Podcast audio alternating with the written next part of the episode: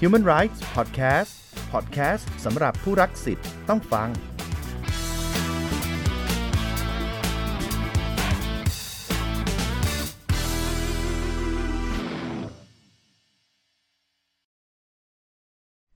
สวัสดีค่ะ ตอนนี้คุณอยู่กับสาธยาไกรขุนทศ Human Rights Podcast โดยกรมคุ้มครองสิทธิและเสรีภาพ เพื่อการสร้างการรับรู้เกี่ยวกับธุรกิจ และสิทธิมนุษยชนค่ะ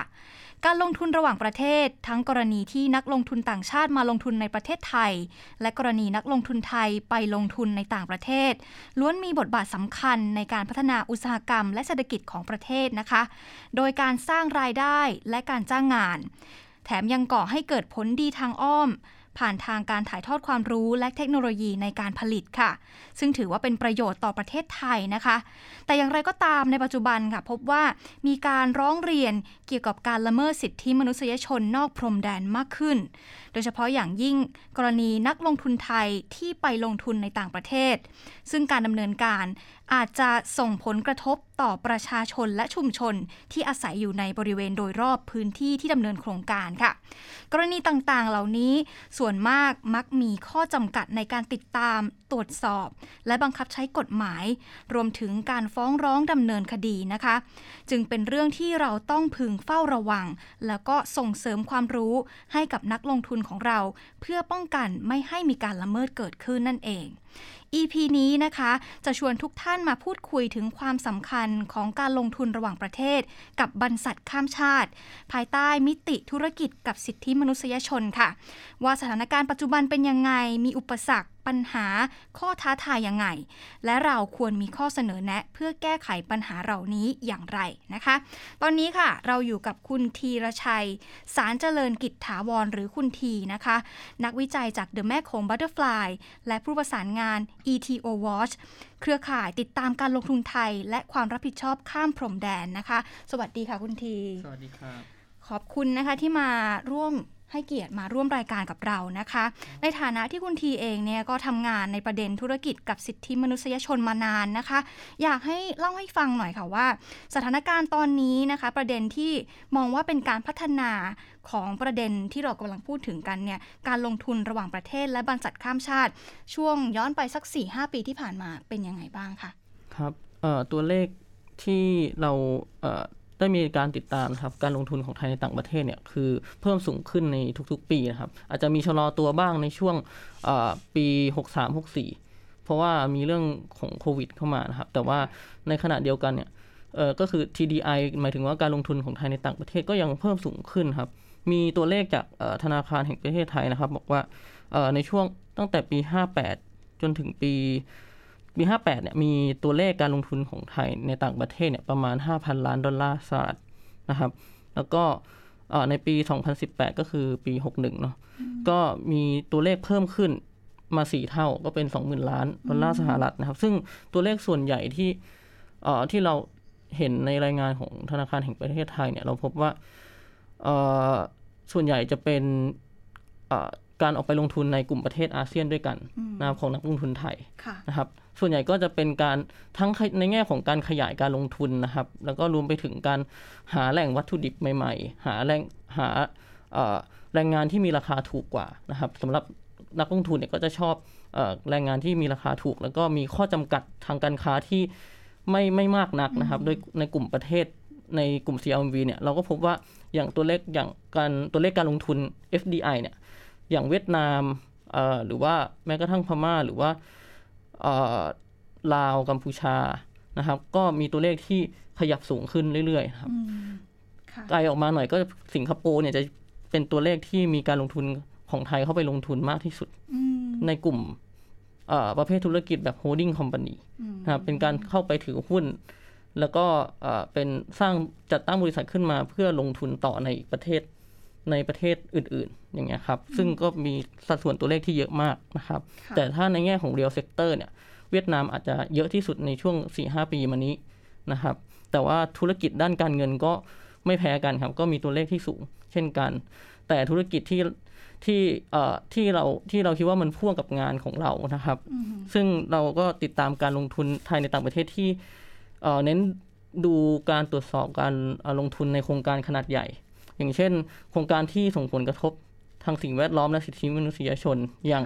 โครงการเรื่องเขื่อนนะครับ โครงการเรื่องเอ่อโรงไฟฟ้าถ่านหินหรือว่าการทำเหมืองอะไรเงี้ย ซึ่งตัวเลขเหล่านี้ก็มีสัดส่วนการลงทุนที่สูงมาก เช่นเดียวกันครับ ติดหนึ่งในสามของการลงทุนของไทยที่ออกไปลงทุนในต่างประเทศในช่วง 4-5 ปีที่ผ่านมา ซึ่งก็มีแนวโน้มว่าเอ่อ GDI ของไทยเนี่ยสูงขึ้นนะครับ แต่ว่า FDI ถ้ามาดูตรงเอ่อ การลงทุนจากต่างประเทศที่เข้ามาในไทยเนี่ยมันก็ลดลงด้วย ติดลบในช่วง10ปีนี้ก็ติดลบไปกว่าเกือบ 40%ค่ะนะครับ ก็เลยทำให้คิดว่าเออจริง ๆ แล้วการลงมีมีนักลงทุนที่ถอนการลงทุนจากไทยแล้วไปลงทุนในต่างประเทศสูงขึ้น แล้วนักลงทุนไทยของเราเองก็ไปลงทุนในต่างประเทศในประเทศที่มีข้อจำกัดสำหรับการลงทุนน้อย แล้วก็มีการส่งเสริมการลงทุนขนาดใหญ่เนี่ยมากนะครับ ก็เป็นโอกาสของพวกเขาที่จะสร้างเอ่ออัตราส่วน ของเม็ดเงินการลงทุนนะครับค่ะ FDI ที่มันลดลงกว่า 40%ในในบ้านเรานี่มันคิดว่าปัจจัยมันเกิดจากอะไรคะหลักปัจจัยหลักๆนะครับคือ ก็น่าจะเป็นเรื่องของการเอ่อการพัฒนาเกี่ยวกับทักษะอาชีพนะครับ แล้วก็เรื่องของกฎระเบียบที่อาจจะมีส่วนสำกฎระเบียบเรื่องการลงทุนที่มีส่วนสำคัญในการที่เอ่อที่ผ่านมามันไม่ได้ลด สำหรับนักลงทุนครับมันไม่ได้ลดเอ่อภาษีการส่งออกหมายถึงว่ามาผลิตแล้ว ก็มีภาษีส่งออกเนี่ยมันก็อาจจะไม่ได้ลดมากนักอะไรเงี้ยแล้วก็เอ่อถ้าในศัพท์ของนักลงทุนก็คือค่าแรงที่เพิ่มสูงขึ้นเนาะหรือหรือว่าเมื่อเทียบกับทักษะที่ได้ๆอืมเขาก็เลยมองว่า เออ ในแง่ของ real sector เขาก็อาจจะย้ายฐานการผลิตไปเลยก็มีครับ แบบหลังที่เราเห็นข่าวว่ามีเอ่อโรงงานโรงงานจากญี่ปุ่นหรือจากประเทศอื่น ๆ เนี่ย ที่เคยลงทุนก็ถอนการลงทุนไปลงที่อื่นเลย ไม่ได้แบบขยายการลงทุนทำให้แบบเม็ดเงินมันออกไปเยอะนะครับ คือและประกอบกับโควิดอืมก็ยิ่งทำให้เอ่อมาตรการในการที่ทั้งในแง่ของการส่งออกและเอ่อเม็ดเงินเครื่องจักรทางเศรษฐกิจของไทยเรื่องการเกี่ยวกับการบริการเนาะเรื่องการท่องเที่ยวอะไรเงี้ยครับ ก็ได้รับผลกระทบเต็มอืมๆก็เลย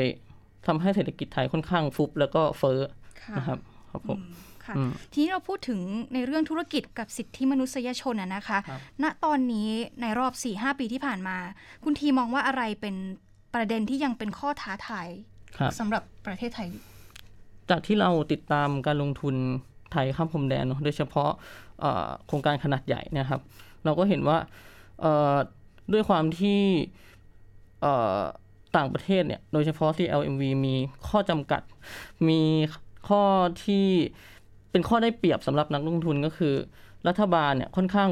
ผ่อนคลายผ่อนคลายในแง่ของการตรวจสอบการลงทุน แล้วก็มีลักษณะอำนาจนิยมถ้าเรียนกันเรียนกันตรงๆก็คืออ่าอย่างอย่างลาวหรือแม้กระทั่งกัมพูชาหรือพม่าเองเนี่ยก็มีปัญหาภายในแล้ว รัฐบาลมีแนวโน้มที่จะเอ่อเป็นรัฐบาลรวมศูนย์แล้วก็ใช้อำนาจเด็ดขาดครับ เพราะฉะนั้นอำนาจในการต่อรองของประชาชนในพื้นที่ที่เขาจะออกมาเรียกร้องสิทธิ์ของตัวเอง ในการที่อะนักลงทุนเข้าไปลงทุนแล้วไปสร้างผลกระทบเนี่ยมันทำให้เขาเนี่ยไม่สามารถเรียกร้องกับอะไรได้เลยนะครับต่อให้มีอ่ากระบวนการศาลภายในประเทศก็ไม่สามารถที่จะให้ความเป็นธรรมกับเขาได้นะครับค่ะเพราะฉะนั้นของนักลงทุนไทยของเราเองเนี่ยจะต้องให้ให้ความสำคัญกับหลักการในการเคารพ ในการเคารพเอ่อคนในพื้นที่หรือชุมชนที่เราเข้าไปลงทุนนะครับ เป็นเป็นข้อสำคัญเลยแล้วก็ อีกอย่างหนึ่งคือข้อท้าทายที่สำคัญคือเรื่องทางการศาลครับ เนื่องจากว่าในแง่ของการศาลเนี่ยเรามักจะศาลมักจะมองว่าการกระทำเนี้ยโครงการเนี้ยเกิดขึ้นในอีกประเทศหนึ่งมองที่ตัวพื้นที่โครงการเป็นหลักอะครับ แต่ว่าไม่ได้มองว่าผลกระทบจากโครงการนั้นๆเนี่ยมันอาจจะหรือว่าส่งผลกระทบแล้วกับคนในไทยด้วย อย่างเช่นในกรณีของเขื่อนนะครับเขื่อนแม่น้ำโขงเนี่ยมันชัดเจนมากว่าเอ่อคนที่อยู่ในเอ่อเจ็ดจังหวัดแปดจังหวัดริมโขงเนี่ยซึ่งใช้แม่น้ำสายเดียวกันกับคนลาวนะครับ คนกัมพูชาเวียดนาม ก็ได้รับผลกระทบจากการปิดเปิดของเขื่อนเนาะซึ่งก็เขื่อนในลาวก็มีเขื่อนที่บริษัทไทยเราก็ไปสร้างนะครับ เป็นเป็นผู้ลงทุนหลักแล้วผู้รับซื้อไฟก็คือคนคือเอ่อบริษัทของไทยเรานี่เองนะครับ เป็นรัฐไทยในการเป็นรัฐไทยที่รับซื้อไฟฟ้าก็คือคนไปสร้างก็เป็นคนไทยเนาะค่ะแล้วก็คนไปคนรับซื้อก็เป็นคนไทย เพราะฉะนั้นเนี่ยจริง ๆ แล้วมันถ้าเรามองที่ผู้กระทำการหรือตัวกระทำการเนี่ยเออเราอะควรจะที่ควรที่จะพิจารณาว่า อันเนี้ยมันเป็นศาลควรจะมองว่ามันเป็นผลกระทบที่มันเกิดข้ามพรมแดนที่คนไทยไปลงทุนค่ะไม่สามารถมองแยกขาดได้ว่า อันนี้เป็นโครงการที่ที่เกิดขึ้นในลาว เราก็ไม่มีอำนาจในการไปตัดสินคดีอะไรอย่างเงี้ยครับ ซึ่งอันนี้มันเป็นช่องว่างที่ข้อท้าทายที่สำคัญมาก ๆ ที่เราต้องต้องเน้นย้ำนะครับว่าควรไปไกลกว่าเรื่องขอบเขต เพราะว่าทุนเนี่ยเขาไปไกลกว่าเราแล้วอืมครับผมค่ะครับเพราะฉะนั้นเนี่ยเอ่อข้อแก้ไขในประเด็นนี้มันก็คือต้องไปแก้ในระดับของการศาลเลย ใช่ครับ ทั้งเรื่องแก้ข้อกฎหมายอืมนะครับ คือถ้าถ้าเราแก้ข้อกฎหมายขยายอำนาจของศาลให้ชัดเจนว่า เอ้ย การตัดสินของศาลเนี่ยรวมถึงการกระทำหรืออบริษัทย่อยนะครับ บริษัทในเครือของบริษัทสัญชาติไทยเนาะบริษัทสมมุติว่ามีบริษัทแม่อยู่ที่ไทย แต่ว่าไปจัดไปทำโครงการในต่างประเทศ แล้วส่งผลกระทบกับคนในพื้นที่ แต่ว่าบริษัทนั้นนะเป็นบริษัทลูกเนาะโดยบริษัทแม่ถือหุ้นอยู่ในบริษัทนี้ คือเราต้องดูความสัมพันธ์ระหว่างบริษัทลูกกับบริษัทแม่ครับอืมเพราะฉะนั้นเราต้องดูเราต้องแก้กฎหมายที่ทำให้เอ่อบริษัทที่เข้าไปลงทุนในต่างประเทศเนี่ยอืมไม่สามารถตัดความรับผิดชอบได้ เพราะฉะนั้นต้องดูให้เห็นถึงความสัมพันธ์กับเอ่อคณะกรรมการหรือผู้ถือหุ้นในโครงการนั้นๆด้วย ที่เกี่ยวข้องกับคนไทยเนาะเพราะฉะนั้นก็อาจจะต้องพูดให้ไกลถึงเรื่องของผู้สนับสนุน ในโครงการต่างๆอย่างเช่นกลุ่มธนาคารอย่างเงี้ยครับอ่าธนาคารเป็นเป็นเอ่อแหล่งสำคัญเลยแหล่งทุนสำคัญสำหรับเอ่อบริษัทต่างๆเนาะที่จะเข้าไปลงทุนในโครงการหรือว่าในธุรกิจต่างอืมๆซึ่งแนวโน้มในส่วนของภาคธนาคารเนี่ย ผมมองว่าโดยรวมดีขึ้นครับ เพราะว่าจากเอ่อรายงานของ Fair Finance Thailand เนาะคือ หรือแนวร่วมการเงินที่เป็นธรรมเนี่ยเออของปี 64 ที่ออกมาเขาก็บอกว่า มันมีแนวโน้มเอ่อในการที่ธนาคารจะปล่อยสินเชื่อแล้วคำนึงถึงเอ่อสิ่งแวดล้อมหรือว่าสิทธิมนุษยชนมากขึ้น ธนาคารในไทยมีถึงประมาณ 6 ธนาคารที่รับหลักการเอ่อชี้แนะแห่งสหประชาชาติว่าด้วยธุรกิจและสิทธิมนุษยชนอืมซึ่งก็มีแนวโน้มว่าในการปล่อยสินเชื่อในครั้งต่อๆไปเนี่ยค่ะก็อาจจะเอาเอ่อเขาเรียกว่าอะไรเอ่อ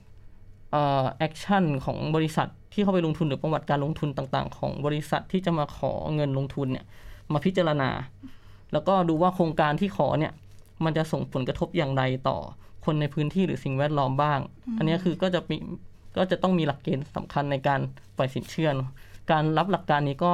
เป็นการช่วยให้อย่างน้อยเราก็สามารถอุ่นใจได้ประมาณหนึ่งว่าค่ะ